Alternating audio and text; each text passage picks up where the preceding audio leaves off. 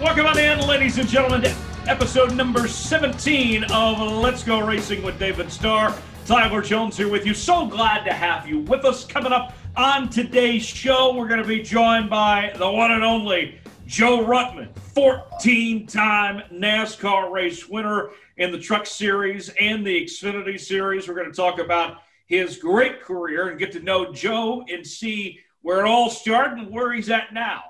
And for the first time ever that we could say this officially, Let's Go Racing with David Starr is presented by Whataburger.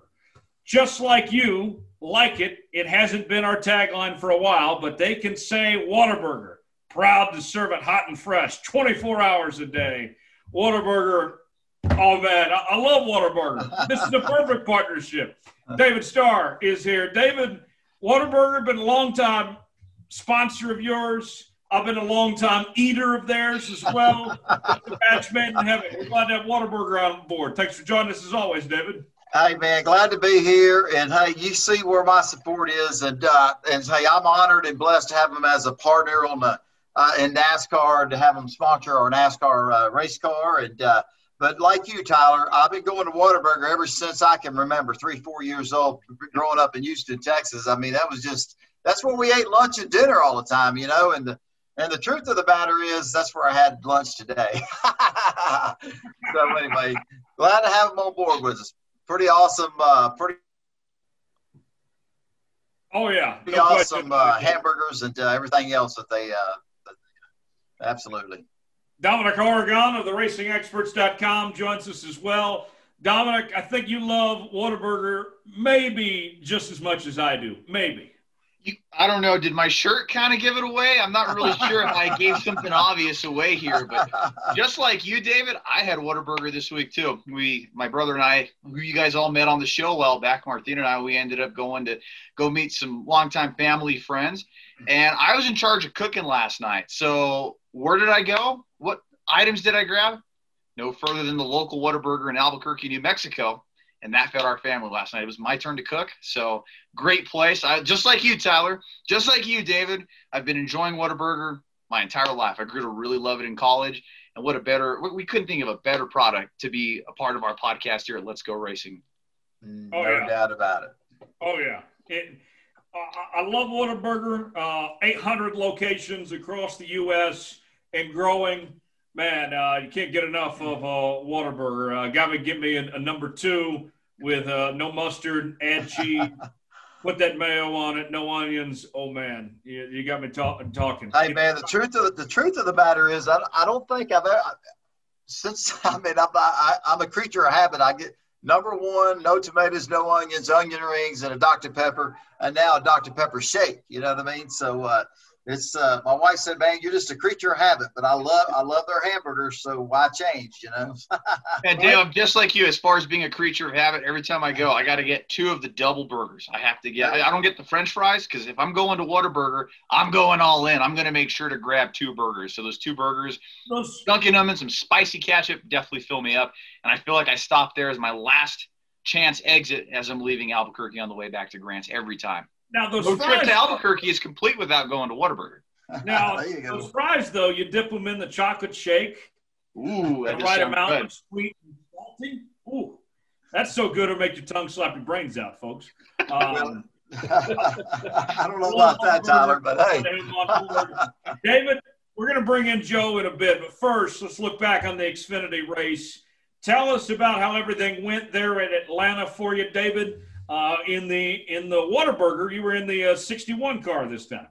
Man, our Whataburger Toyota Supra, without any practice or qualifying, you know, when the race started, we was a we was a little free. Uh, car was a little free getting into the corner and, and through the center, but uh, it wasn't bad. Other other competitors were struggling as, as much as I was, but I was moving forward.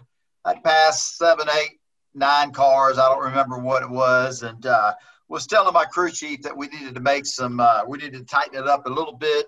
Uh, it, it was over rotating for me, and there, man, right when you're, man when you're rolling through the center, you got to be in the gas there, and uh, it's a momentum racetrack. But uh, unfortunately, before we could make the kind of changes that we needed to our car, they were wrecking. I think two laps before the end of the first segment, and I don't know who caused it or what caused it but they were wrecking, wrecking going into turn three, and uh, my spotter said go low, and I could see what was happening, and and I went down as far as low as on the apron. I couldn't go any further uh, towards the inside wall because I was up against the car that was beside me. Don't remember who it was, but I was up against him, and and uh, one of the cars was coming off the banking, and man, I was like, man, don't hit me, don't hit me, and uh, and he barely got our right rear quarter panel on our bumper. And these race cars, and Joe Joe knows this, a Cup car. I don't care what kind of NASCAR race car it is, Truck Series, Cup Series, Xfinity Series. When you don't have that right rear quarter panel perfect, you lose your side force. So uh, after we got our damage, caution came out. We worked on it. We worked on it. The team fixed it the best that they could. But man, we had an aero. We were at an aero disadvantage during the race, and what that means is I had no side force, and we just battled a loose race car the entire race. And they kept tightening up the race car track bar, wedge, air pressure, but we couldn't get the car tightened up because the aero takes over the mechanical side when you're going that fast and just uh, we didn't have our side force with us. And it, it was a long day. We, we competed the best we could but we wasn't very competitive.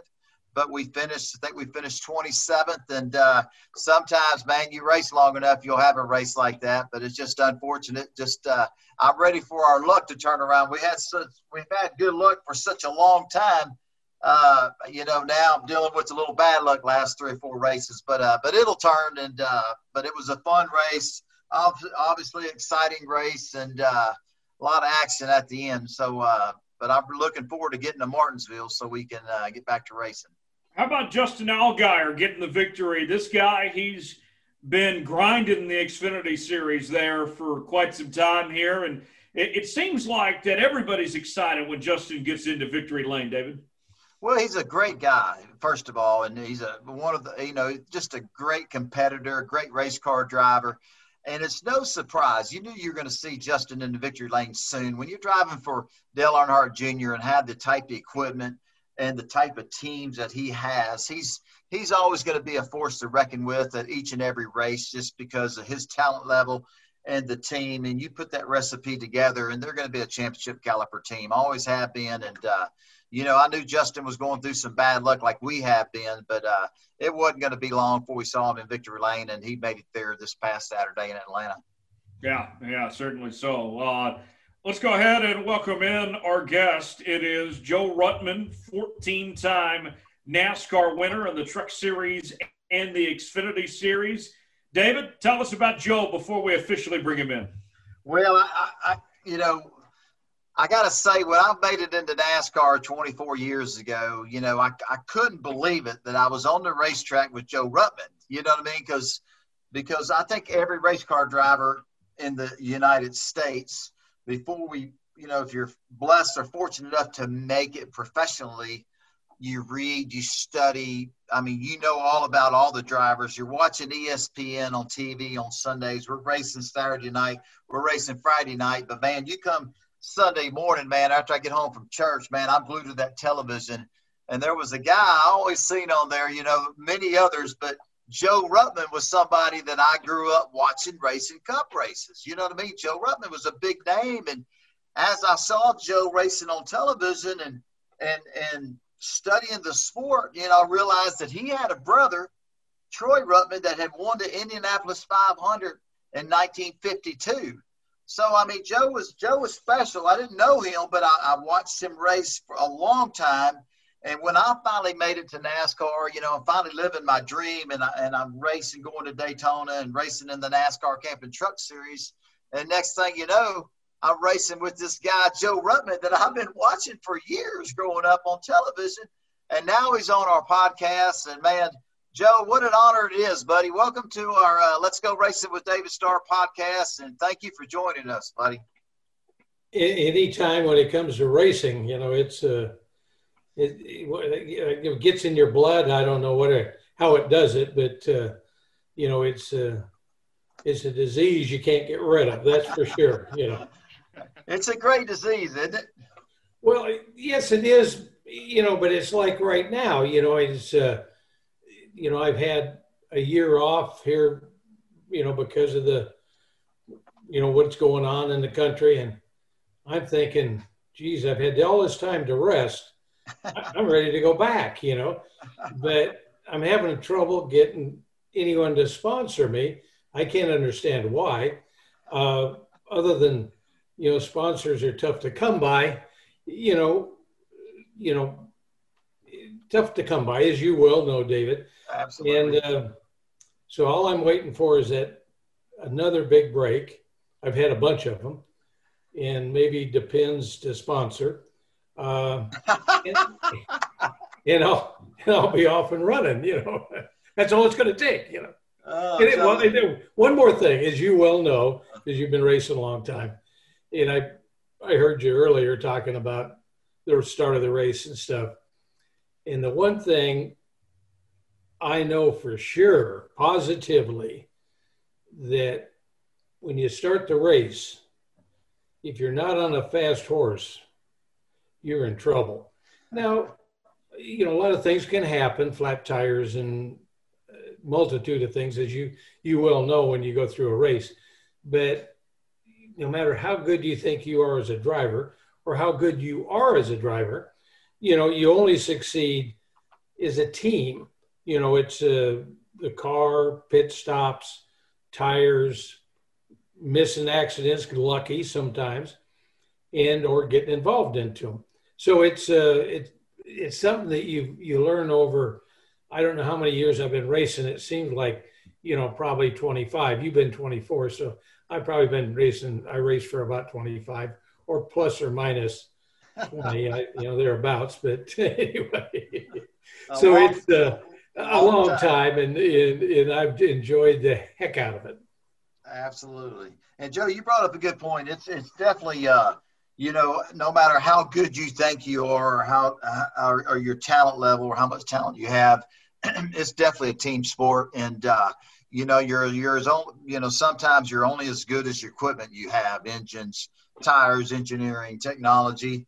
But man, Joe, I, I, I want to, uh, man, I want to ask you. There's so much to ask you because, golly, I mean, you just it's Joe Ruttman. You know what I mean? It's like, where do you start? So, one of the things I want to ask you is take us back to when it started for Joe Ruttman. Tell us, tell us what that looked like, and was it your dad? You know, tell us, tell us how it started, Joe. Well, it, it was simple, you know, and in a tremendous amount, you're talking about good race drivers that never get the opportunity, and the ones that do, you know, in to stay in the sport is really difficult because it's very competitive. But when, I was extremely young, uh, my father, which everyone assumes that the fellow that won this Indianapolis Motor Speedway is my father, he he was maybe almost old enough to be my father, but he wasn't. So my father was an excellent mechanic. He he was he's from Oklahoma, near Woodward, Oklahoma, and he was a real good mechanic.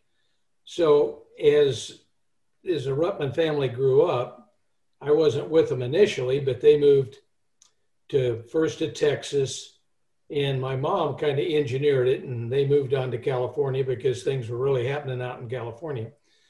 So, uh, so along come Troy, and my dad again. The car he drove back and forth to the, to his work uh, was an old Model A, and somehow Troy found out about a race. He was like, no one really knows because he lied about his age so much that I don't know. He was like 13, 14 years old, and Ashcan Derby was the first place he went to with this old, you know, Model A of my father's. Wow. Took a paintbrush, put number four on the side, and run it. Won, uh, won like ten bucks or twelve or something like that. And he comes back and he's all pumped up, you know, to tell the family, you know. Well, it didn't go over real good with my dad. Now my mom, that's her, that's her son, so it was a big deal. But dad's going, you know, called her Mary. He says, Mary, this kid took the car out and raced it, you know, and that's my car. I go back and forth working. So, you know, so that That's Yeah, amazing. that, that kind of, you know, it didn't make him real happy. So she says, look, that's my son. You know, you be the mechanic. If you need to build him another car.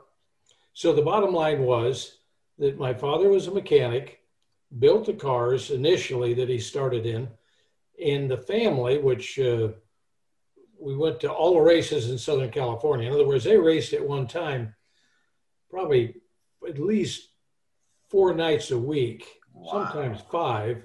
Amazing. And he went from jalopies to roadsters to, I mean, we're t- talking a long time, midgets, sprint cars, stock cars, and all that sort of thing. So, where I was lucky, they took me along. So I was a fan and really enjoyed it but it, it's kind of like when you're around uh, New Mexico and you, you hear the name Unser. That's all the boys. And Troy used to used to talk about Jerry Unser more than Bobby and, and Al even. Wow. But, but he was apparently killed in an accident earlier. I, I never did get filled in completely. But Troy was kind of like that, but he was a one man band. So my father, you know, was always the crew chief and he got himself in ultimate equipment, great mechanic, uh, and so he could win quite a bit. And so each progression that he made was he got lucky, get always some good equipment, and having my dad work on it, yeah, 110%, behind him 110%. So the family, every race, just about. I mean, I I went probably, you know, four races a week in, wow. in the season. So to, to, accelerate the story now, where I come from, right. was I wanted to emulate my brother. So it, it's really easy, and here's the reason why, David, it's easy, is because I think it's like buying a, a racehorse. Drive owners look at drivers and okay, maybe I can't get Troy, your brother, to drive it, but you know, I got my hand up. I, will drive it. I'll drive it. so I think they they think that it's in the bloodline. Okay. Now I don't tell them any different naturally because I want to drive. You know. So, Absolutely. So I was able to make that step really, really easy, far easier than the average guy could ever do it because you're tied in to if I was an unser, and you know, an owner come and I'm sure they didn't have to hustle for rides, right? You know, because they're known as drivers. You know, I think. So I, I got I just looked into it. Is so that's what got me into racing. That's the only interest I had. I, I was too dumb to chase girls. I, you know, I should have. I should have you know, that probably would have kept me out of a little trouble. But, or maybe got me into more trouble. More I don't trouble, know. That's right. You could have gone either way. But anyway, that's uh, that's as fast as I could tell the story, and and so I got lucky because a tremendous there's you know a lot of people assume uh, you know Dale Earnhardt. You know, there's no question Dale was a tremendous race driver. There's a lot of Dale Earnhardts in the United States. Yes, sir. That's never got an opportunity to drive in top notch equipment in, you know, either they run out of financing, sponsorship, whatever, but it, it it's, it, it just happens to be a sport like that. Absolutely. If, you know, unfortunately, in most cases, until my brain got scrambled a little bit, I was able to keep myself in good cars with good crews, well financed. So that makes a big difference in how you end up doing. Absolutely. But man, what amazing. It's cool to hear. So, man, so as long as you can remember as a little kid, I mean, you just went, you, you raced with your dad and your brother and, and, and man, your brother was winning races and, and going to the next level and winning races, driving different types of race cars and uh, it was really obviously really really good. And uh, the Ruttman name obviously was a was like a Unser or a Foyt or a Rutherford or Mears. That name that's a big name in, in auto racing. And like you said, your brother can't drive for everybody. So when they needed a driver and he wasn't available, you raised your hand and having that Ruttman name. But you know, Joe, I seen you race. I raced against you, and I've watched you race for years, and all the wins and how competitive you were. I mean, it's a wonderful thing, a blessing to have a brother and a dad that had such a big name in this awesome industry.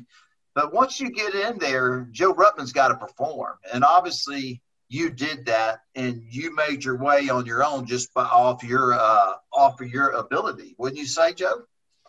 Well, you get lucky, but you, unless you get it out of the gate well, you know. Uh, to give you uh, give you a, a, quick story that I I'm full of stories. That, I love love your stories, man. well, you know, I, I you raced a lot on the West Coast, and Parnelli Jones had a Firestone distributorship, so obviously Parnelli raced against my brother Troy and AJ and all those guys. So I used to go down there because, to be right honest, uh, I was fortunate enough to get free tires, which is a big, as you well know, a big expense in race cars. Yes.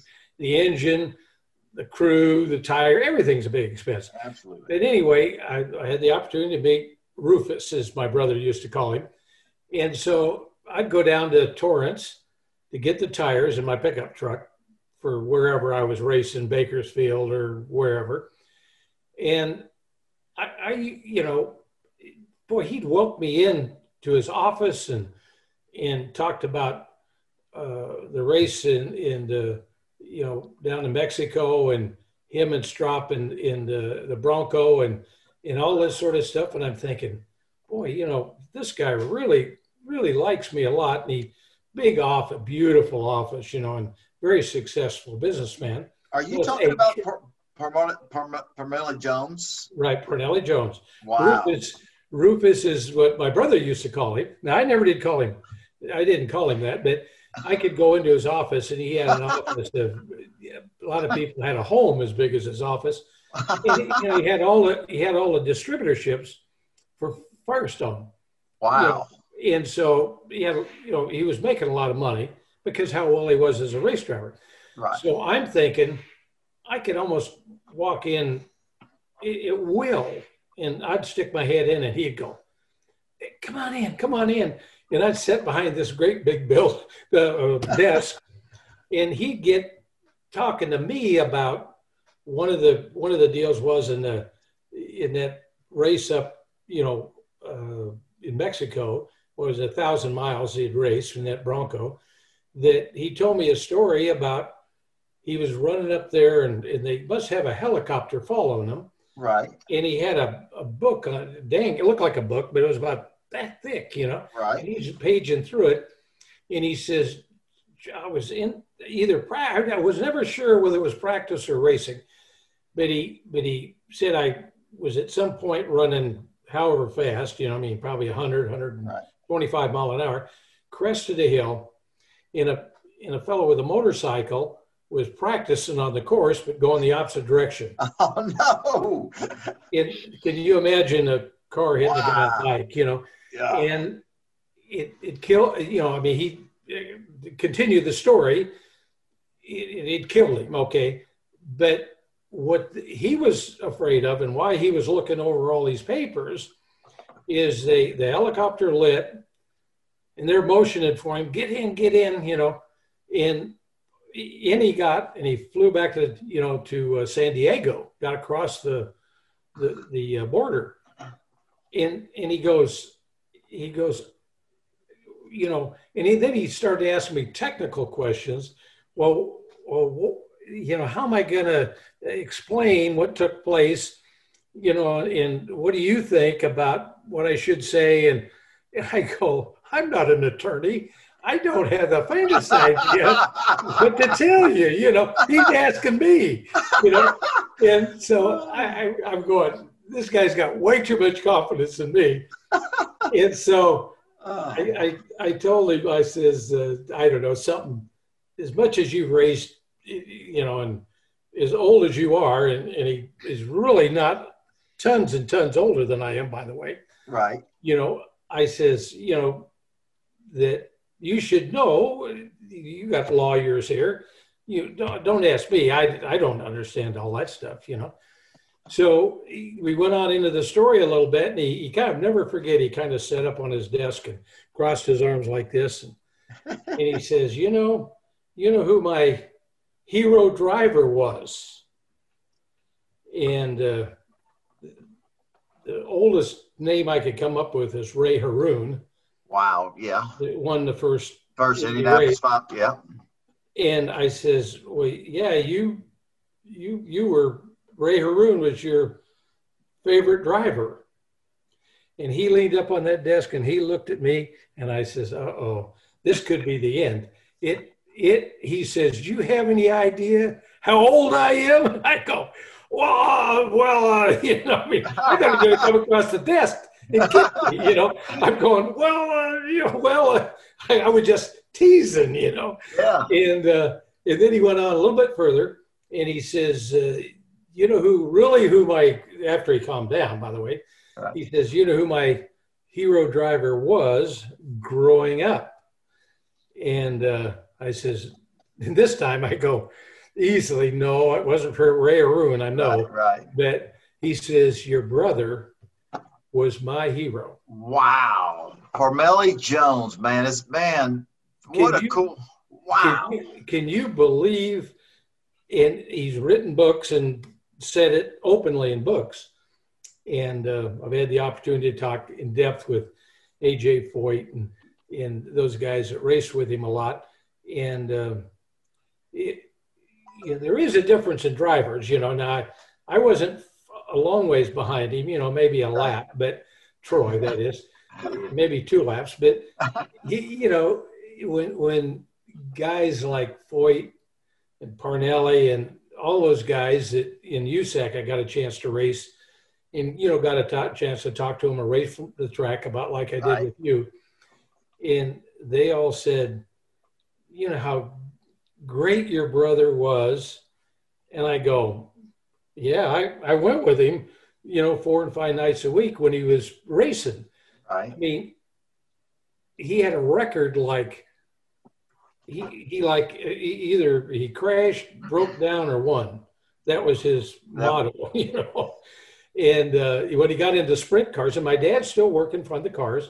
Right. And to give you another idea how good he was in sprint cars, uh, they run the High Bank, Salem, Yeah. Winchester, and Dayton, and uh, I don't know what year it was, but uh, they out of 21 races on the high banks, he won 18. And and my dad says, you know what happened to him in one of the other races, a drive shaft broke. Oh. So to give you an idea how good he was. So to say that I compare with him, but it, it's kind of neat talking to other people that raced against him a lot over Right. the years. And his truthfully to get over this real quick, his his one downfall was not going to Whataburger. It- know, that would not that would have been he would have been a lot better off had he had done that. But uh, he, he he was an alcoholic, okay, and uh, so conse- consequently, what happened to me, uh, people around me and stuff, and say, well, you you don't. I drink water naturally, but I never never had a beer, never had wine. I've never because I'm going. Here's my hero right. and he ruined his life, his whole life, his family and kids and everything. And he was my tremendous idol from day one because of alcoholism. And every one of them, Parnelli, AJ, all of them had come to me and say, Joe, do you have any idea how good your brother was? And I says, yeah, I sat in the stands and watched him race against I, I didn't want to say it against you guys. You know? Yes, absolutely. when, Yeah. when when he was in his prime Right. and he was bad to the bone, you know, he, uh, you know, he he won or crashed, you know, and and so anyway, so it, it made it easy for me to get a start Right. and get in a good ride, and that's what happened. And it basically started on the West Coast naturally because that's where he raced the most, you know, with you know San Diego Balboa Stadium, but all these racetracks and stuff.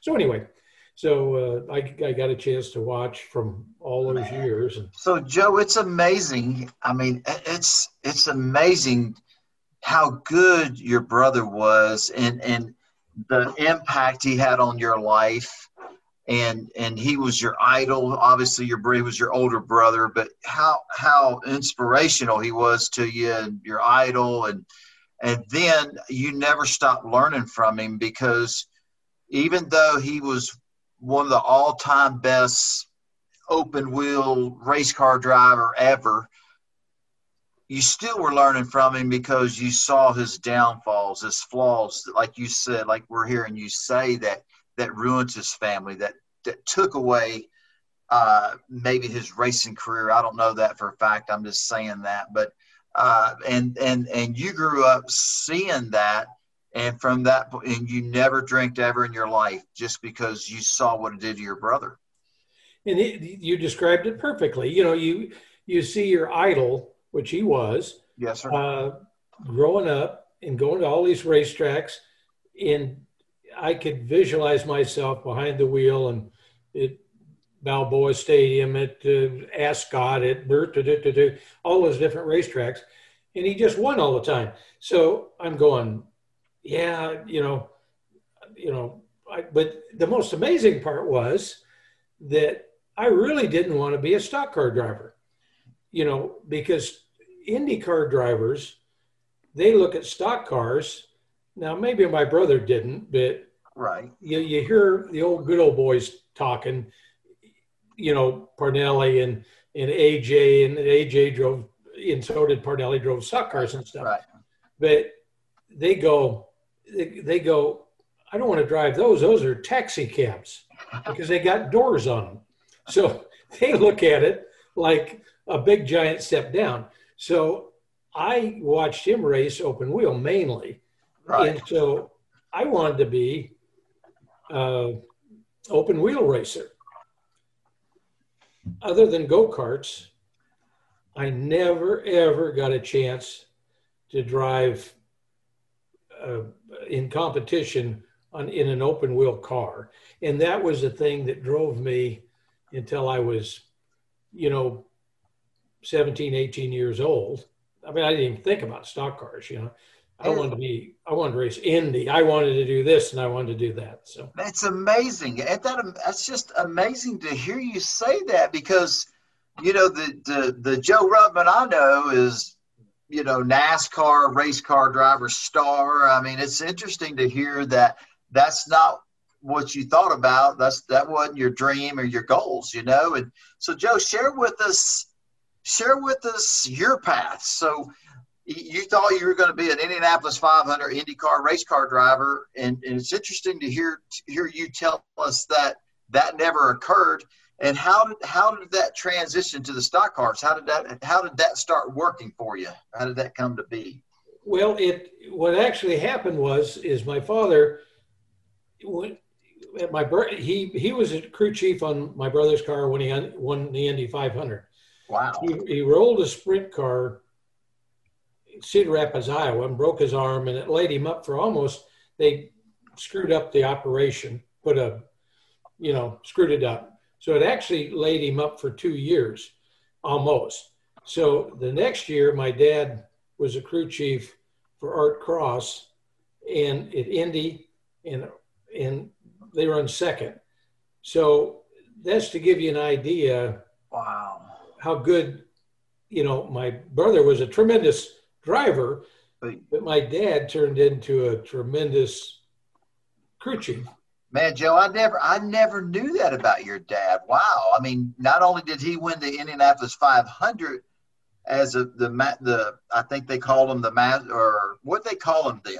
I don't the, know. I just, I, I, have no idea. But he was technically the crew chief on it. Uh, right. And uh, you know, I as a little kid, that particular car they called the sprint car was Junior '98, and that was Senior that they run because he was one. I guess he was the last one to win in an upright car in right. a dirt, what they call dirt cars. You know, Troy was the last guy to ever win with one. But anyway, it was built in Long Beach, California. Uh, in it was in Clay Smith, which ground camshafts if you see all of these decals on kids' cars now with a Woody Woodpecker and a cigar Yeah. sticking out of its mouth, Yeah. that that is Clay Smith. Clay was a was a slender, red-haired fellow. and what he his expertise was camshafts and engines. And so I remember going down there when they worked on junior and senior, the big the, the two, and and mainly uh, Clay built the engines, and uh, you know it was just you, you see him and he just he was just a cool guy, kind of a low key kind of guy that ground tremendous cams. Apparently, you know you hear of Isky and all that sort of stuff Right. back in the day, but he apparently must have ground just as good of cams and stuff. But you know, being a little kid running around there and relatively small building, and in the back of that building is where Senior was built. And here's what amazes a lot of people: the car that won the Indy 500 in 1952, they had a Chevrolet panel van. I don't know if you've ever seen one, uh, non-windowed Yeah. single axle trailer with the motor, spare motor in the back of it. My dad towed it from Long Beach to Indianapolis. That was their tow rig. Wow. 52. And they won the race. I mean, the wow. Can, That's can you believe amazing. that? You know, that was now that wait a bit, that was before they had big giant Absolutely. all these big fancy things now.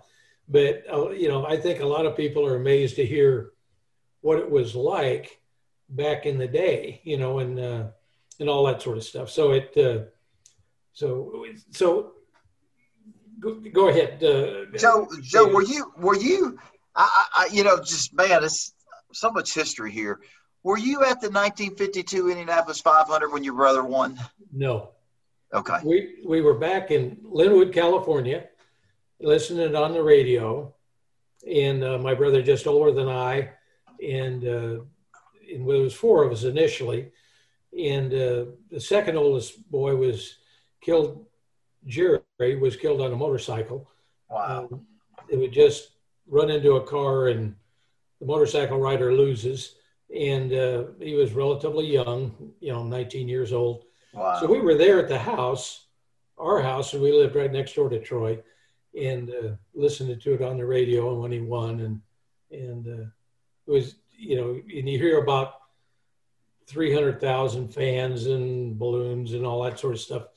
So it was some years later before I got a chance to myself go to the Indy 500, which still pushed me you know, I wanted to be an open wheel driver. I didn't want to be a taxi cab driver. well, you, I'll tell you what, uh, you became a pretty damn good taxi cab driver. Man, wow, unbelievable. Great stories, great stories, you know. Man, so, man, Joe, you know, just looking at, you know, just sitting here listening to your stories, and, you know, I know your first NASCAR Cup race was in 1964. Man, that was that was a long time ago. I mean, Joe Weatherly and man, I mean, were, were you racing against Richard Petty and you know all all the greats I read about? I mean, 1964. That's amazing, man. And, in but what give me the opportunity, Okay. David? Here's here's again another opportunity. Okay. The year before, Troy was running some USAC stuff, stock cars, Right. you know, and uh, he ended up uh, Ford Motor Company giving him, you know, a Mercury, and uh, he ran a few races with it. He ran Atlanta in a NASCAR race with this uh, with this Mercury, but he ran some races. So advance a year down the road to it had to be a 63 because the 64 is when I drove out there. Right. So he says, I know you really want to drive bad. So yeah, well, well, you know, I'm not going to give you the car, but you can take it out there and race it. So I got a, a friend of mine and uh, borrowed my mother and father's. Uh, they had a, a Ford two door. Uh, with a 390 motor, so it had pretty good power. And uh, my brother Jim built a tow bar, and we flat towed it from Detroit to uh, Los Angeles, and we stayed in a building in La, in uh, Long Beach, you know, with Bill Bill Stroppe, and he was importing Cortinas or some cotton picking thing. Big name. So I didn't have really the money. You know, he rode with Parnelli and all those right. off road stuff, and so he must have knew, or someone says, "Hey, I don't. We don't have enough money to get motels for." We were there almost a week ahead of time, and so he says, in this old building he had that he had Cortinas parked in, he uh, he says there's above the office there, there's a, a, a bed, you know, and you two, my friend and I, could, could, you can stay there because we're having trouble with them breaking in and damaging them. Okay. but anyway, I stayed. That story was one of its own too, because in an old wooden building, you hear it creaking, and you can imagine someone pulling the door, oh, man. sneaking in. You know, we don't have back then. You don't have a gun. You don't. What What would you do? You know, I mean, Absolutely. I'd run the other way and probably beat my pants, you know, or, or something. So, Joe, you you you towed your race car from Detroit, Michigan, all the way to California. Your first, yeah. it rained your first race. Yep, that was a, the first real race, and so we ran the whole race slow, but I finished. You know, because back then in road courses, the boys didn't run road courses real good. What, what road course was it, Joe? Riverside. Okay. Wow. And so I, my experience in, in, in, racing was through go karts. So that was the only open wheel stuff. hey, so I was I was pretty good on a on a go kart, you know, at least average. And so uh, it's so you know it was uh, it was a duck soup to me. Unbelievable. the equipment man. they kept you know Troy kept saying now if you overrun the thing, the transmission, the brakes, you, you really got one or two guys helping changing tires. I imagine we probably had two or three minute pit stops, I guess. I mean, I had no idea back then. But anyway, I run the whole race and uh, run 10th in the race and uh, against, you know, uh, you know, all the guys you know about, Petty and David Pearson and all the, wow. the major hitters that you hear over the years. And uh, so I come back. I my next goal was they run that before they run uh, Daytona. Right. So I'm going. Oh, I okay. We'll go back and and uh, Reed was the guy's name that went with me, and I said we'll get it ready and we maybe Troy will let us take it down Daytona. We'll run down there with it. And so uh, Tucumcari, New Mexico. You know, Not too far from me, only three hours down the road on I 40. Okay, back then it was, back then it was, back then it was two lane. And wow. uh, uh, the reason why, because the story comes out that uh, we, again, we couldn't afford to stop for motels and stuff. So we fired off in Long Beach we hooked it up, the toolbox, the drive shaft, and all the stuff, and off we went back to D- Detroit.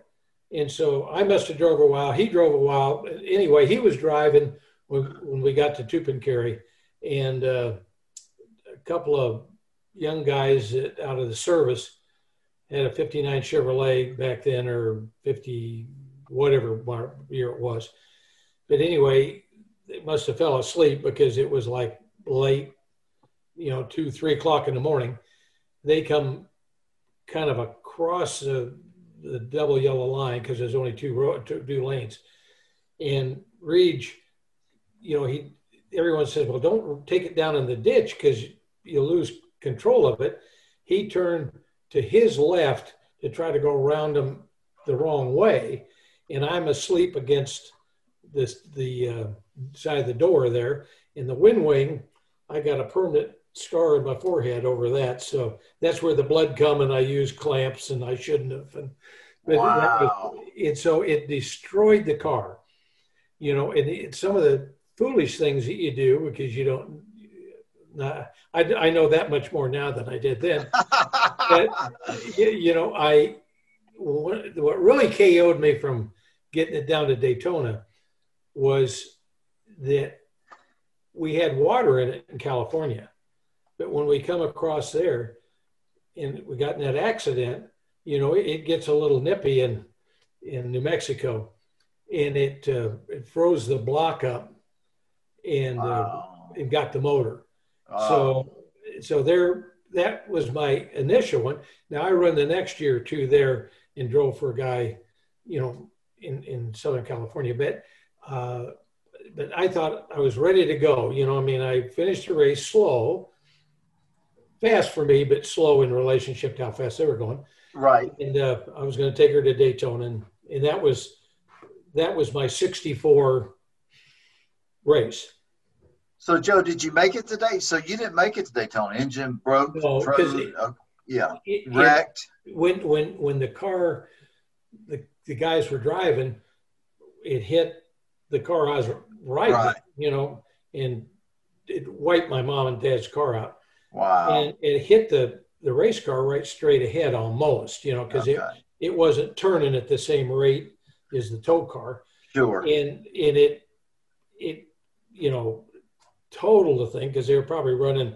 We were probably I don't know I have any idea, but we were probably running 55 or 60. Right. They were running 55 or 60 in the opposite direction. Uh, you can imagine what kind of a wreck it was. It was a it was a major wreck. You know? You're lucky you didn't get killed, man. That's that's amazing. It's kind of a kind of a cool thing. And it, so your first Cup race was you driving for your brother, Troy Ruttman. That's oh, amazing. Yeah. You know, against against wow. the uh, you know all the all the big hitters that you you know you you you know and yeah. You read about and stuff. You know, every one of them, and they were they were super nice to you. You know, that was one thing about racing down south that you know they were real polite off the track, but not as polite on the track. But they were they were really nice, you know. Absolutely, absolutely. So, so uh, Joe, let's fast forward. Let's fast forward to, you know, I mean, you drove JD Stacy. I mean, you drove for some some really hard hitters, and man, the Truck Series. You know, when I when I race against you in the Truck Series, I mean, you you are when you won a NASCAR Camp World Truck Race, you got to be Joe Ruttman. You know what I mean? But before the Truck Series, I mean, you. I don't know if you won any Cup races, but you were you were a charge. You were a contender. You know. Uh, can you talk to us more? When when did you know? Hey, Joe Ruttman has made it. You know, I, am gonna make a living racing cars. I'm with a good team. How did that happen? And who was your first? Was it JD Stacy? I mean, Tell us a little bit about in, that. In a good, a good car, it was it was JD's. A lot of he's now since passed, but a lot of bad stories got, I think, written about him based upon what the re- the response I had with him. But you talk about being in the right place at the right time. I was the luckiest guy in the world. I was living in Southern California, and uh, you know, Stacy was thinking about getting in with both feet into cup stuff. So he and I still know him as Booby Harrington since he, he's since passed, but you know, I don't know how Booby even he didn't know anything about me, but he was the one that called me. That he was the crew chief on the car that JD bought. So they call me, but here is where I got a break of all breaks another time we were over in Las Vegas on a short track running free Firestone tires. I should have been buying Goodyears, but they were giving me the, the, the Firestones that on a lot of tracks were better.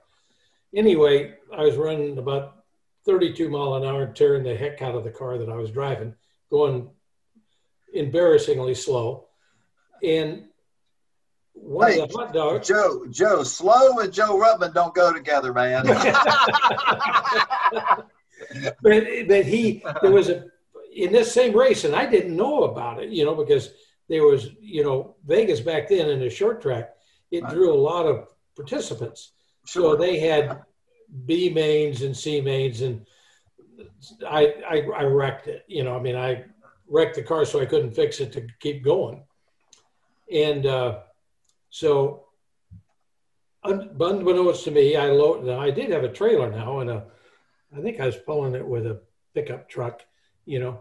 So I, I moved up in the world, and so I went home, and I'm thinking about having to fix it, and uh, uh, you know, this Booby Harrington calls me and says, uh, he says, you know, Ontario's coming up. Hi, this could have been Monday, you know. You know, if I called you, would you drive the car for us? You know, we wanted someone good, but we can't get them at the last minute.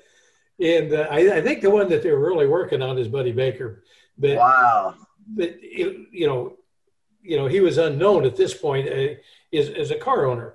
Sure. You know, in, in, in Booby wasn't a, a super well known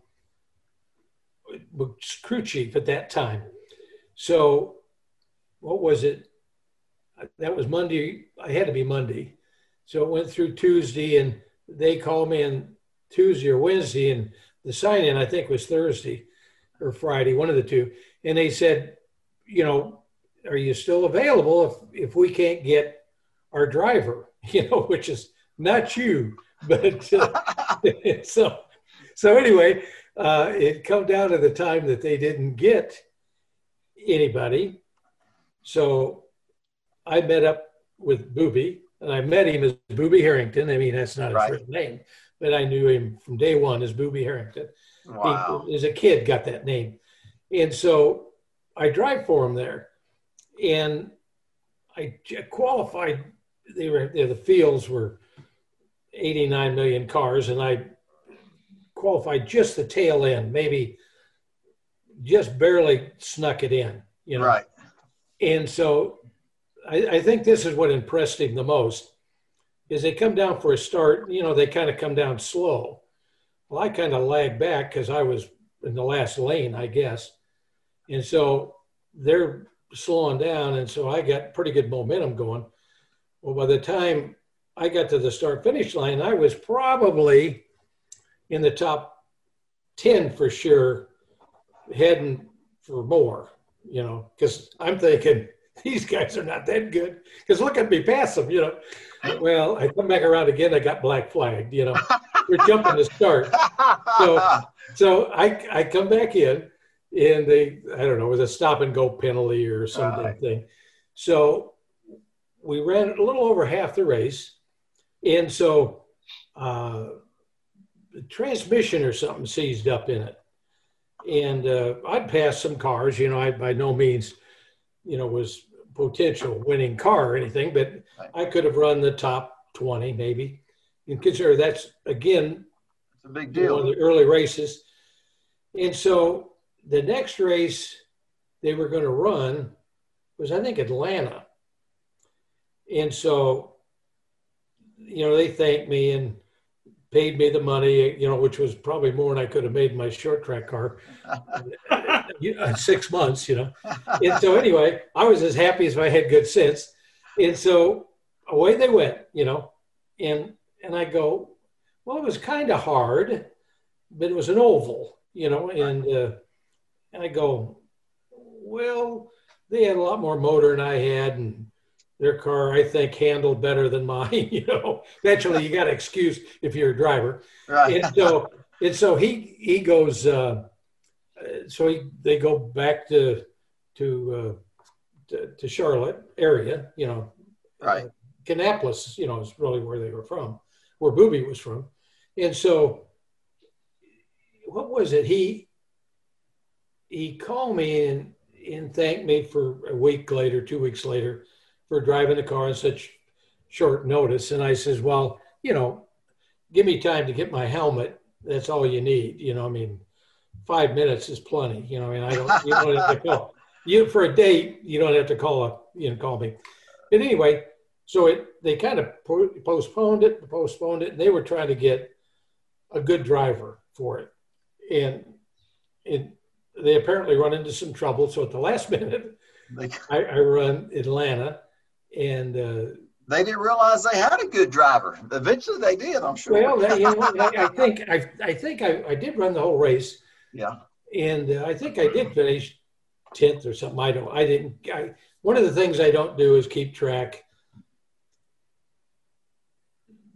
You know, you guys just talked about last week. Okay. Right. In my mind, I should have probably thought about the race last week, but I that's there's nothing I can do about it. I mean, there's probably stuff I could learn, but I don't. I don't live in the past. Right. Right. I'm thinking I'm going to go back and I'm going to win the next one. The heck with 10th place or 11th or something like that, whatever I finished in Atlanta. And so, uh, so, so I back home to to uh, California, and uh, so Daytona come up for a, I guess an ARCA race, and so this time I was probably good enough that they called me for the race. You know, they they they couldn't get a good driver. So so anyway, bottom line was, uh, you know, I think that I think that was the next race.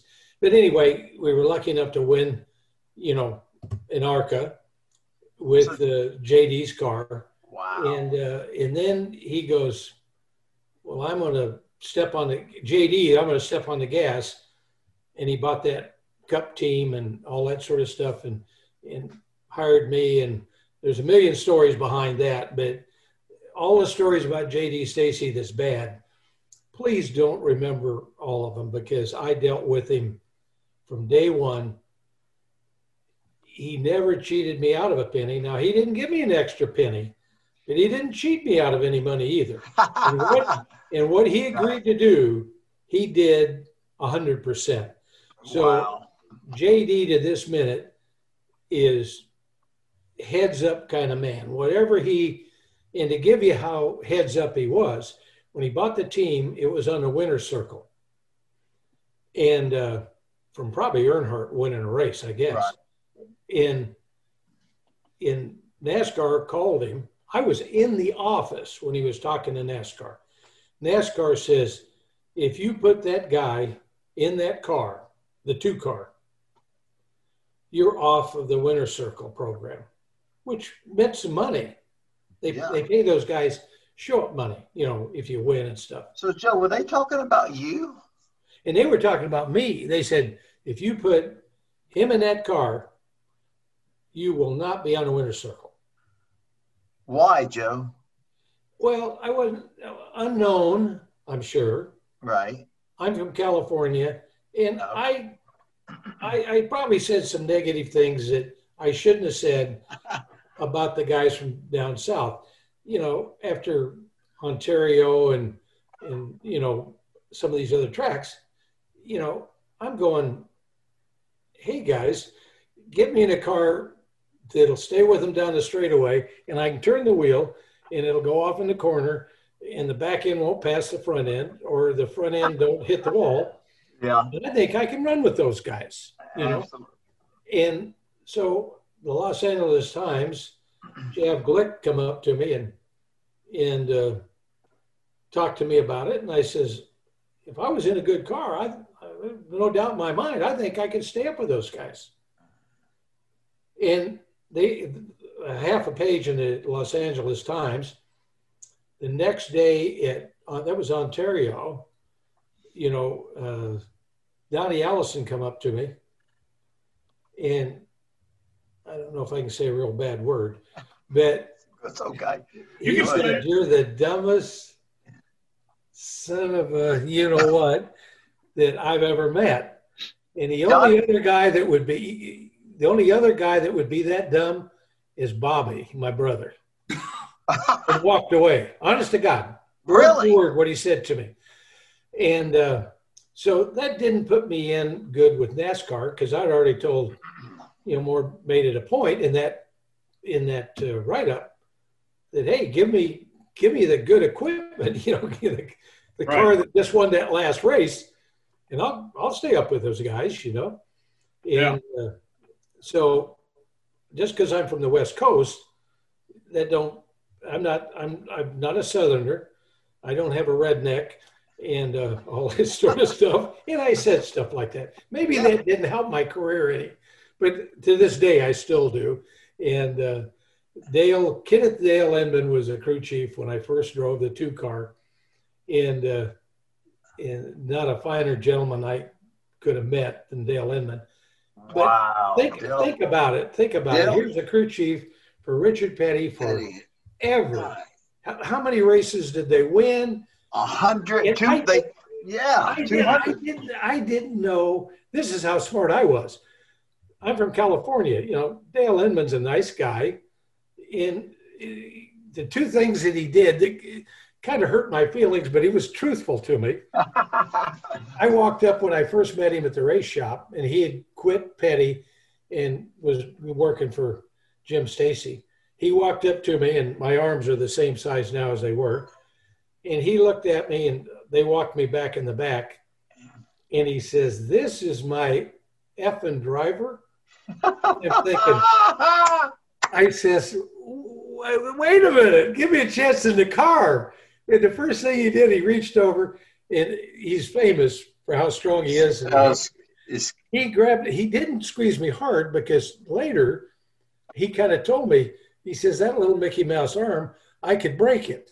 You and richard had the smallest arms in the and he started to squeeze down on it. He goes this is my effing driver. He says look at this guy and i'm going i'm standing there going "Haven't give me a chance you know and uh, we run the races and uh, you know, you know, we could have run one Richmond if if I would have kept my eyes open, uh, we- we- you know, and all that sort of stuff. And so, you know, in you know, uh, here here's what happens to you. Another car owner that was very famous at the time that had the 28 car that was winning all those races. He comes up to me and talks to me in this ear and he says, I'll hire you if you agree with me within a couple, three days to drive my car. Now, you know how fast on a super speedway back then the 28 car was. Ooh, I mean, man. it was however fast the other guys went, it went 10 mile an hour faster. Absolutely. I mean, it would have been a piece of cake winning in that car, you know. Right. It would have been the easiest thing in the world. And so I said, yeah.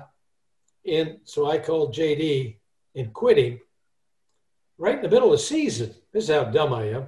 This is too many, too much fumes I've been smoking.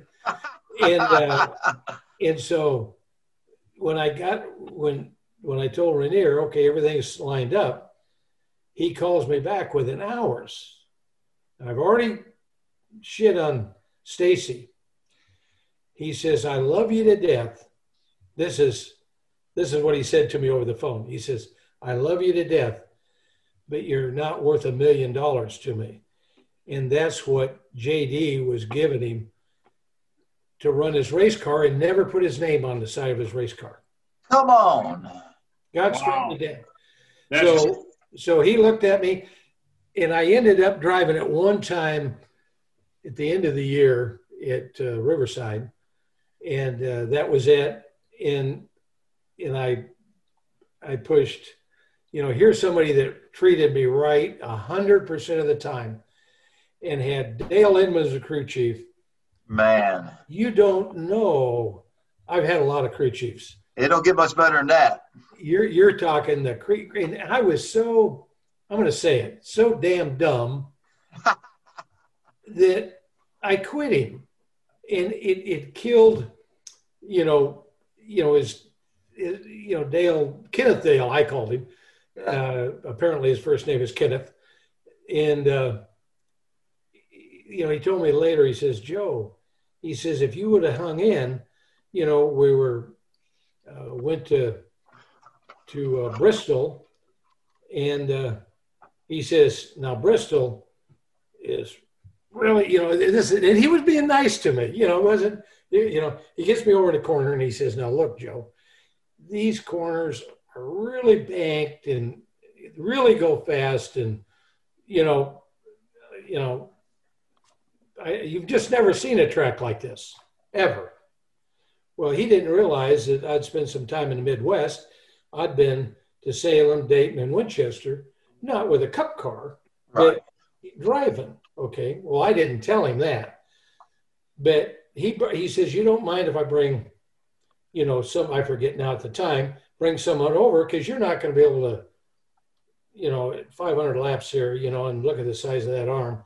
You're not going to be able to. You you're not going to make it. You know, you're I, I you, you know. So can I get? I go, yeah. And he brought somebody else over. I forget at the time who it was, and so we were practicing. You know, for the first cup race, I went with them, right. and I was running everybody as fast as it, everybody. And I found out the lower you run on the track, the faster you run. So, uh, you know, come down to qualifying, and I thought maybe, like a dumbass, maybe the apron would be faster, I guess.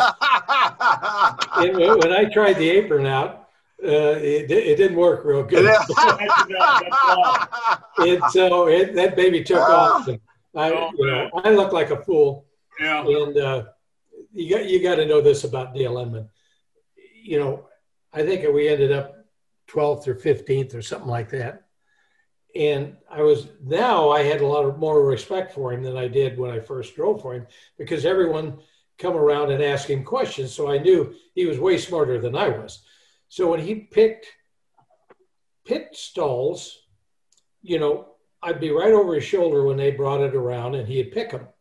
And when the guy left, I'd say, Dale, why did you pick this one? You know, and he'd say, well, all kind of stuff. I mean, that one, without walking out and look at the track, he'd say that has a drain hole in it. That has a pitch to the end to the inside guardrail. Uh, this one's shorter. He knew every pit stall on that track. wow. And, and he said, and I says, well, I think we still could have picked on the front. And he goes, no.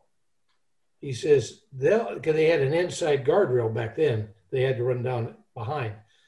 He says, there'll be a wreck there. So he put me on the backstretch. So at this time now, I've learned a lot more. I didn't question him anymore. And they fired off in the race.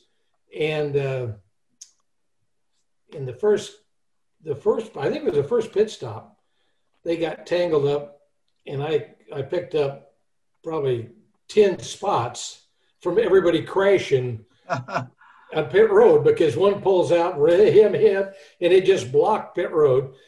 I ended up picking up a whole lot. They dropped the green flag, and I was as fast as anybody wow. three it, it 311 laps i think. Okay. Uh, I, I was leading the first time i'd ever been to bristol i was leading.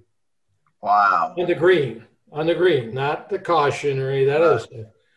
And uh, i was as fast as anybody. Probably darrell was sniffing along but i had him whipped you know.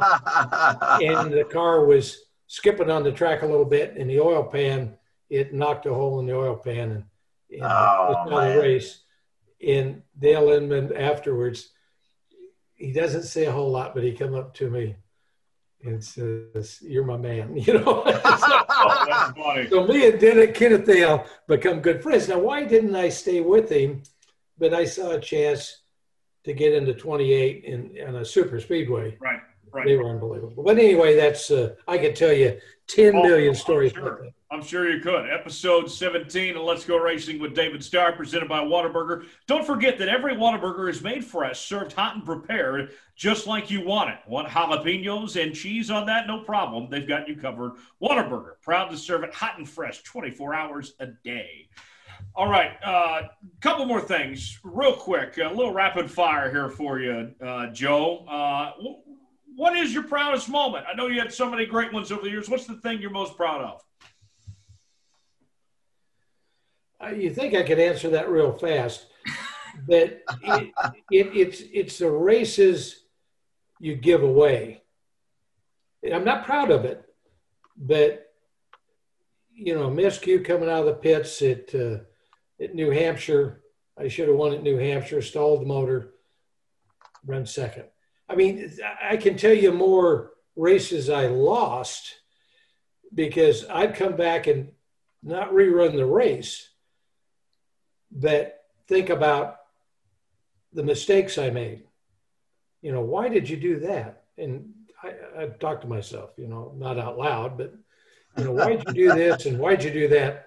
So anyway, you know, mistakes I made was what I thought about more. Wins, you know, no, there was no win that was better than the other. Okay, fair enough. Fair enough. Um, let's uh, let's get to uh, this week's NASCAR news and notes. And uh, Dominic, uh, let's start with uh, looking back at that Atlanta Cup race. Ryan Blaney shocked the world getting into victory lane when it looked like that Kyle Larson was set to get that one done. Well, Kyle Larson did certainly lead the most laps, but we all know doesn't always have to be the fastest car to win. You got to lead that most important lap, and that's what Ryan Blaney did. He made a pass on Kyle Larson with about nine laps to go. He picked up his sixth career win in the NASCAR, excuse me, fifth career win in the NASCAR Cup Series. That ties him with drivers like Ward Burton and 1992 Cup Series champion Alan Kulwicki on the all-time wins list for 73rd overall. But more importantly, Tyler, David, Joe, that is six different Cup Series winners now in the first six races. You have to go back to 20 14 where we had seven winners to open up the 2014 campaign. Seven different winners and seven races. I'm amazed. I mean uh, it, what a start to the season. A lot of parity right now. Blaney getting that win. Uh, david we've seen blaney one, run real well the last few years and do you think this could be a breakout season for him to get his first season with multiple wins in the cup series? Well, no doubt about it. And, and you know, I was there Sunday. I, I watched the race, and Blaney had a long – long uh, long run car. His car got better the longer they ran. And man, uh, you know, uh, uh, the leader, um, man, he he man he they dropped a green, he was gone. You know, and uh, man, he was gone. It was it was unbelievable how fast he was. But as I watched the race play out, I paid attention to Blaney and uh, Ryan's car was super fast on the long runs. You know what I mean? And uh, it, it, was just it was just amazing. You know, it wasn't shocking to see uh, see him win at the end. You could see what was going on. You could see it happening. And I don't think uh, you know I don't think Joey Logano helped that out any. You know, Joey was trying to stay on the lead lap, and uh, I think he was taking some away some some some clean air away from the leader. And uh, and man it just uh, it was amazing to watch that. But i've been watching the whole race. The longer the race ran uh, blaney was a man. I was watching him as his car got better and better. And uh, it was it was just amazing. I'm not surprised that ryan blaney won the race. I mean you see you know uh, roger penske organization. I mean those cars are fast. They have a lot of speed. And uh, it's not surprising what you know, it's kind of kind of interesting. But you know, I think we've seen two Toyotas, two Chevrolets, and two Fords win. You know, I think everybody's tied on wins. I think two each for the manufacturers. You know, and uh, and let's talk about people that hadn't won a race. You know, I'm surprised that we've seen we haven't seen in 2021. We haven't seen Kevin Harvick in victory lane, you know, and uh, Hamlin yet. yeah, absolutely. So I, I think you know we're going to see. You know, this is going to go into the maybe the teens, you know what I mean, before it settles out. You know, we have we might be into eleven or twelve different winners before we have a repeat winner. You know, what's your thoughts on that, Joe? Well, it, will blow your mind because uh, I, I, generally do not watch all the race, but I did watch all of Atlanta because uh, I really thought Harvick was uh, a shoe in to win personally before the race started. But what, what I want to point out to you personally, because we talked about cars and stuff. The driver that was leading all those laps, okay. You remember he, he had a, he kind of like me, he had a vacation for a year. Yeah. But think about when he was driving on that other team, okay? Yeah. Now, do you think they give him a day, a week, a year off, and he become a better driver, or does he have better equipment than he had then? I'll answer it for you. All right. he's got better equipment. He was just the same driver back then. But think about what he's done. If he hadn't have made the mistakes at Phoenix, speeding down pit road right. twice or three times, however many times he did it, mm-hmm. it's that shows you, in my eyes, you you set the table for me because you're talking about this, and maybe Blaney had a better long run car, right. but that kid is licking his chops. And what hurt him a little bit is on the restart, he didn't he didn't get out first, and all his other restarts, he broke out a lot quicker and gathered up six seven second lead or more. Blaney could have maybe running down, but I question it, you know, because he worked the tires a lot harder, you know, in them first 10 laps. And you know what what it's like on a track that's abusive of tires. Right. Once you abuse them, they go, Yeah. Hey, David, I don't care what you do, but I'm back here on the right rear, and you spun me way too much, and you you screwed up. Right. I'm not going to hook up anymore because you burned me up. Absolutely. And uh, it, that that's my impression of what took place. And my impression is, I always thought right from the start, the guy was a tremendous race driver. But to me, that is a perfect example. Put a check on his name. That two years ago, he was every bit as good as he is right now. It just didn't have the equipment. Yeah. And the, the way that he he's been dominating, you know, leading so many laps, even with having no sponsorship, he's still got to be the the favorite for the championship right now. No, it's early, but it's uh, certainly impressive what he's doing. Moving ahead to Bristol now, going to this dirt race. Kyle Larson, Christopher Bell, David, they got to be the favorites, right? Who are you watching for for this Bristol dirt race, and what do you what type of race are you expecting to see? What do you make of this Bristol dirt race? Well, I could I could just tell you like everybody else, heck, I'm excited. I'm disappointed that the NASCAR Xfinity Series, while we're we have a weekend off, we're we ought to be in Bristol on the dirt. I, I was, you know, I'm sad, you know, but uh, disappointed that we're not. But man, I'm I'm excited to watch the truck race Saturday afternoon, Saturday evening. And man, I'm so excited about the cup race on Sunday. I can't stand it, you know. But to see the cup cars run, I don't know, 300, 250 laps, you know, at Bristol on dirt. I mean, there's a lot of questions, you know. How's the track, you know, is, is, is you know, how the track, track's going to change. And they're going to put so much rubber on the racetrack. It's going to be like a pavement track, you know. And, uh, you, you know, Larson, you know, Larson's going to be one, one of the ones to contend with. I mean, he's, to me, he's the favorite. Christopher Bell. I mean, you look at uh, Austin Dillon. Austin's been running some late model dirt races there, winning and winning. You know, he's got a lot of dirt experience. Uh, Stewart Friesen, the Truck Series guy, making his debut on the Cup side. I mean, lots of talent on the dirt. But you know, I, I'm you. I mean, these guys that race in the Cup Series, they're all the, the best in the world. And uh, I wouldn't be be surprised to see one of them step up and win. We're thinking, man, where, where'd that come from? You know what I mean? we we, didn't think this guy had any dirt experience, but man, all these guys are great. They have good car control. But I'm excited to watch it. There's a lot of enthusiasm. There's a lot of question marks. But I think the whole industry, the whole racing industry, you don't even have to be a circle track racer, short track, NASCAR fan. I think people are going to be glued to television to see it for the first time since 1970. I think was probably the last race. But uh, but I, am I'm, I'm curious to see what Joe thinks about it. Well, well, real quick, uh, if if I may add, you know this this Bristol Dirt Race and, and of what it means to the sport to have this moment and everything here. Uh, Joe, I mean, this is uh, this is a long time coming. What, what's your excitement level for for just this this happening, and, and what's your expectations for Sunday? I, I bet Tony Sturge, man. Uh, oh yeah.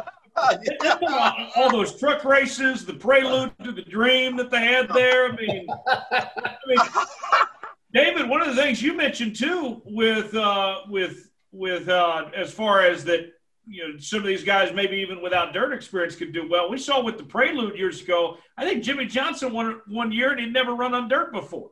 So and all, all of them are good. You know what I mean? Yeah. I, I mean, I I wish I was there racing. You know what I mean? But you know, Joe brought up a good point. You know, it's it's interesting. Uh, you know, it's interesting that they they brought all that dirt in and made it an awesome dirt track. But you know, why didn't they go to Eldora or Tony's racetrack? And it was it's already a dirt track, it's already there. But you know, we'll we'll let Joe answer that. But uh, but anyway, uh, I'm excited about what's taking place. You know, and uh, man, you know, we you know Larson Bell. You know, you know those guys are going to be a factor. Stewart Friesen, uh, you know, uh, you know, you, you look at, you know, look at the 17 car, you know, uh, uh, Stenhouse, you know, Stenhouse, a World of Outlaws driver, owns a outlaw team, World of Outlaws team. I mean, he's got tons of dirt experience, you know, so there's a lot of excitement, uh, a lot of questions. It's going to be interesting to me how it plays out. How yeah. what do you think, Joe? So, yeah. What do you think? Well, the guy, you know, a non, you probably named three or four guys you know, it's like looking back to it. I hate to look back, but you, you look at Atlanta, there's, you know, no question in my mind who probably, you know, had a shot at winning the thing. He tears the valve stem off, loses a lap, you know, and he, under the circumstances, it, it's impossible for him to make up that much time. But it on a dirt race, you you mentioned Jimmie Johnson, but you forget when he what he drove back before he come into Cup. Remember what he drove? He drove on the dirt. Off road, absolutely. Off road, which most off road races are not on the pavement; they're on dirt. so sometimes you got to look. See, I I guess I'm a want to look at the total picture of what's going on, but you know, and so it wouldn't surprise me to see Jimmie Johnson because he handled that. You know, he he run those buggies and stuff. He's got dirt experience, and you got to read the dirt, and you know, you got to know what's what's it going to be like in 20 laps from now or 30 laps. Is it going to get hard and slick? Is a cushion going to go to the top? Are they going to run around the bottom? You know, so it, it, it really rolls the dice the first time Eh, you know, a lot of guys could win. There's probably 15 guys that could win.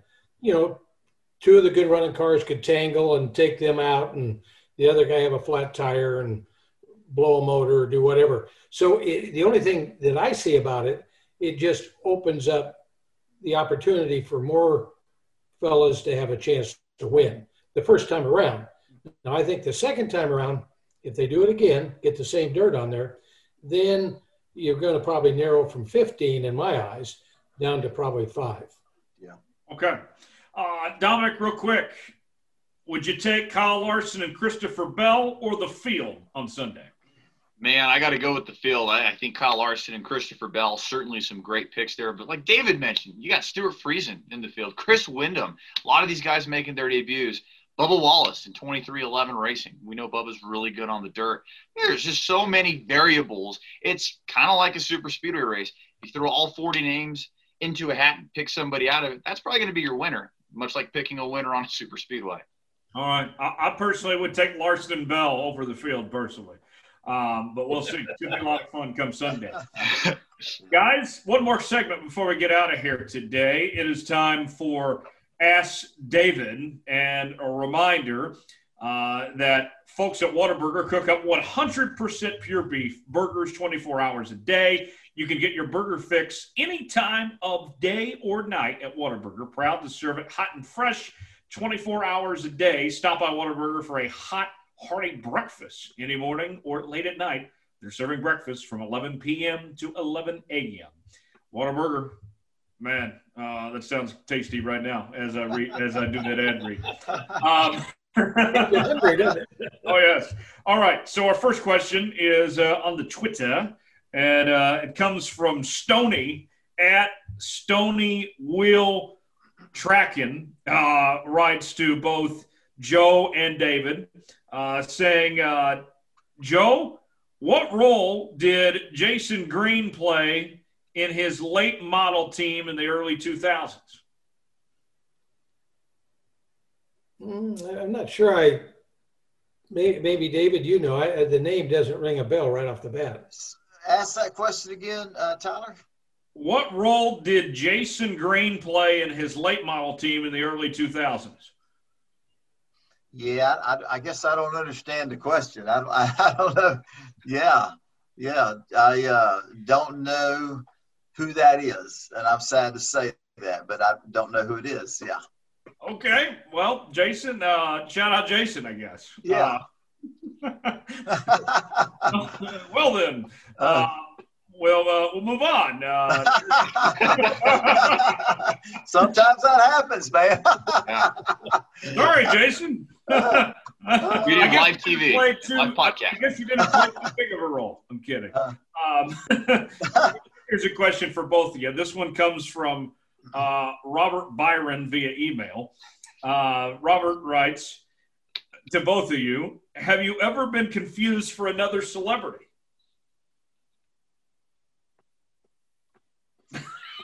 I, I Blank haven't. on that one too, huh? well, I, you know, I, I don't. I'm no celebrity. I'm just a race car driver. You know, very fortunate, very blessed. But no, I, I never have been confused for anybody, but just who I am. You know, maybe Joe has, but I haven't. There's no actor that ugly, you know. I've been mistaken for a girl, maybe, but not a guy. oh, that's hilarious. Oh man. Oh You, man. Dominic? Oh, No, man. I, well, I had people call me Ralph Macchio, but I don't think they thought I was him. They said I looked like Ralph Macchio from Karate Kid. I don't know if that counts though. You, Tyler? Uh, people thought I was Will Smith. No, I'm just kidding. No. oh, that's hilarious, man. Not really, no. Uh, Uh, oh, gosh. Well, uh. Joe, we appreciate you joining us. Uh, before we run, just kind of what you're up to now and where can people follow and see what you're doing these days, man? Well, I just, uh, you know, I, you know, an old broken down race driver, I, you know, I don't know what what he'd do. He's out in the pasture, and he's looking around, going, "Damn," you know. Uh, you know, it it uh, you you just watch it though. What little bit I do, and and I probably have a better view of it now than I did before because I that's why I'm real strict to say you got to be careful. The equipment has a lot to do with your success, and uh, the pit crew, everybody, you know, everybody that ha- puts their hands on the car, and uh, and I think I sit back now, and to me, Larson proves it better than anybody. You know, the second he moved out of, the, and uh, I- I'm not trying to make the guys feel bad, you know, on what you call steam, but you know, he just he just never was in a car as good as uh, Mr. H put up on the road. You know, Right.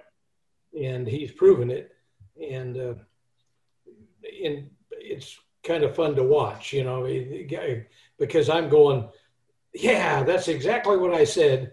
You know, you get a good driver gets in a good car, and but if a good driver doesn't have a good car, you know, he he just mediocre at best because, you know, being in the Kentucky Derby, and I, this is probably my favorite story.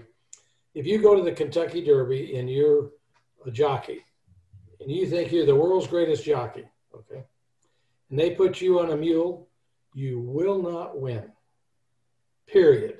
So that's the problem that a driver is confronted with.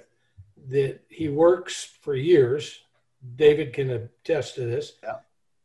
And, and even with myself, you know, I was in a good position and I made a bad decision, okay, with the Woods brothers. And it, it's like losing hold of a branch when you're 100 feet off the ground and you're grabbing for the other branches on the way down, the odds are you're probably not going to get one. And guess what the next thing happened to you? Your ass is on the ground. What did I do that for? You know, but, you know, that's the only bad thing that I probably digest better now that I can see it more clearly. Sometimes you get putting your chest out too far and you think you're the world's greatest. You know, for example, the guy in the 18 car, you know, and, and they are they are good. You know, the one in 18 is good. I don't want to mention his name because he's got plenty of, you know, and, and they are tremendous race drivers. But there's obviously something going on right now. If you make the crew mad, or say something derogatory. I don't know if he did or not. they can sure affect your performance that day. And, and, and so that just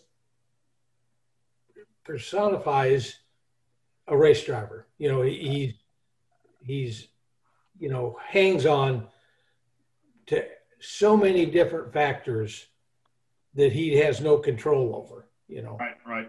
Absolutely. To be giant successful. So you, you can see guys going back and forth and back and forth, but really be honest with yourself and say, what, what did he have? And I guess one of the things, and I'll pass it off at this, I, I did a lot of factory testing, mainly in the trucks, and people didn't see me for about five years there. I was probably running more laps back then than I did when I was racing because Toyota come to me, paid me some pretty good money and says, I want to take you to this track and that track and that track.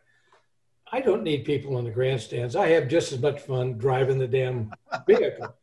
and so when I saw Toyota stepping up there, I told those guys for at least three to four years, I said, they put more money, engineering. I was there. There's no, I, I done factory stuff for Ford, tightwads. Uh, I, can, I, can, say it now. I can say it. Chrysler, believe it or not, of the, uh, I didn't do much testing for GM, but Chrysler, believe it or not, for a period of time, done better testing than the major three did, as far as I'm concerned. Right. When all of a sudden I got close to Toyota and I saw the, the amount of effort they had and what they did with those teams, they had the, let me just tell you this, and this, when you see a team doing well, this is what uh, any team, cup team, Busch team, whatever, okay. In the truck series, when they come along, they set every one, I don't know if David knows this, they set every one of those teams down. Before the start of the race, they knew what gear they had, tire pressure, springs, the setup. They knew everything about those those trucks. Yes. And they kept tabs on them. And they said, guys, if you make one error for not giving us the right data, you no longer yes. on the team. Okay. So I got to see that. So I think they give me an advantage. And you watch a team uh, like a Toyota team. Well, well, the other thing I wanted to tell you is I thought I was going to have a chance to do more testing on the cup cars and then maybe get a chance to run a cup race or two, you know, after I'd been away from the sport and everyone would say, damn, he come back and he was awful good. Well, hell, I was running, I'd run 500 miles everywhere we went, 600, 700 miles. Uh, but, you know, knowing that they passed all that stuff around. And so with the trucks, Toyota could control them. That when they got into the Cup Series, the head guy come to me and, you know, I kept asking him, when's my turn? When's my turn? And he says, Joe, he finally got me set aside. And he says, those teams are big enough that they won't divulge any of that information so that those other teams can get it. So all of, they do their all their own development, and they keep it all in house. And uh, I think you can put two and together together if you watch Toyota teams, Chevrolet teams, you know, Right, right. Ford teams. Yeah. There, there's it, it, it, it, it doesn't ruin it for me, but I, I know that for a fact. Right. And it's Right. kind of heartwarming to, to see someone like Larson get into a car that he'd been in a mediocre car and what he could do in a real good car. Absolutely. Oh, yeah. Well, Joe, we, we, we certainly appreciate it. David, uh, before we go here, uh, tell us about what you're doing with your off week. I know you're going to be enjoying the Bristol race, but from uh, from home on TV. But just tell us about what you got going on.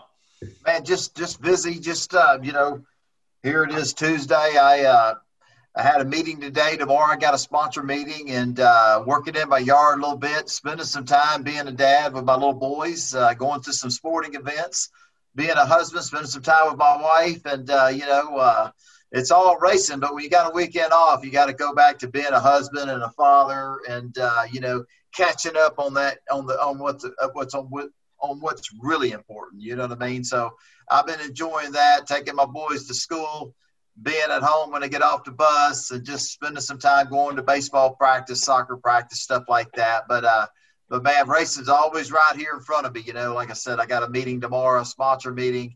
We'll be headed out to uh, see my uncle Mike at the Team Texas High Performance Driving School at our race shops tomorrow. So just uh, it's a busy week, but just trying to catch up on being a dad, spending time with my family and my wife. But uh, before we go, I wanted to ask Joe one more thing.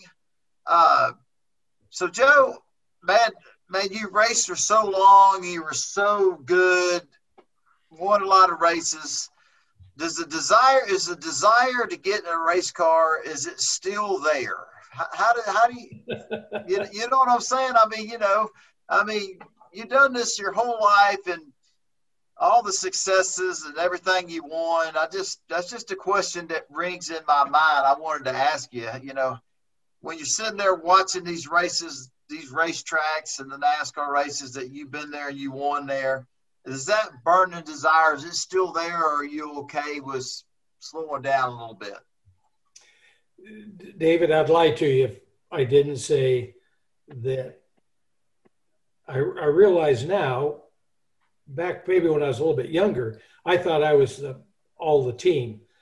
But yes, I mean, it's never lost. I've never lost a, a minute's thought and uh, of getting another chance. But, you know, it's a young man's sport and the guys deserve it in like yourself and many, many, many others uh, to get a good sponsor and in race because uh, you know that's just human nature. You know it. Uh, but I raced so long that I don't deserve to race anymore. you know, but would would I in a heartbeat? And and but the problem is I know if I could get in the right car at the right time, I feel I've run many, many laps on all those tracks that you see. You know, now I'm not Bristol on the dirt. No, I haven't done that. uh, that's a that's a new one. Yeah. That'll be fun to watch. But Absolutely. it's like a flip of the coin what might take place. Absolutely. But I run second at Eldora Right. in World 100, and Tony will tell you what that is. That's pretty Yeah. event. And uh, so, no, it's never lost me. It, it never Good. got away from me.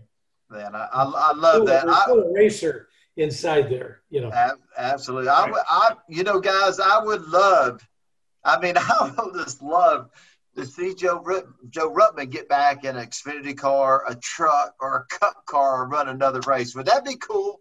I mean, that you got to make awesome. that happen, right? I Let's see think- you can pull some strings. Man, I think that would just be awesome. And like Joe was saying, he wants to make sure it's the right car. You know what I mean? It'd be like a Kyle Larson getting a car that, hey, you know, you know, it, it does everything you want it to do. It's got Mm. plenty of speed. you got you Yeah. got you got good everything, you know. So Yeah. it's it's you know, in other words, Kyle just didn't become a good race driver with that year off. You know, he, he, Right. was, a- he was a good race driver before that. You know, Absolutely. Right.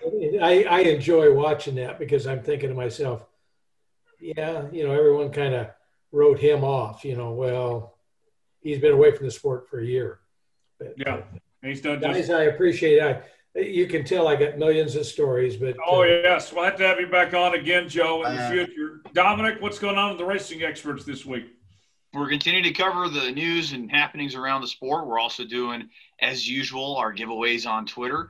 So if you'd like to win a Dale Earnhardt Jr. iRacing diecast along with a Daniel Suarez and Denny Hamlin duo relic used race car, all you've got to do is just go follow us on Twitter, see how to enter, and that could be yours by the end of the week. So we'll continue to the giveaways and some more giveaways planned too with our podcast platform pages as well there, Tyler.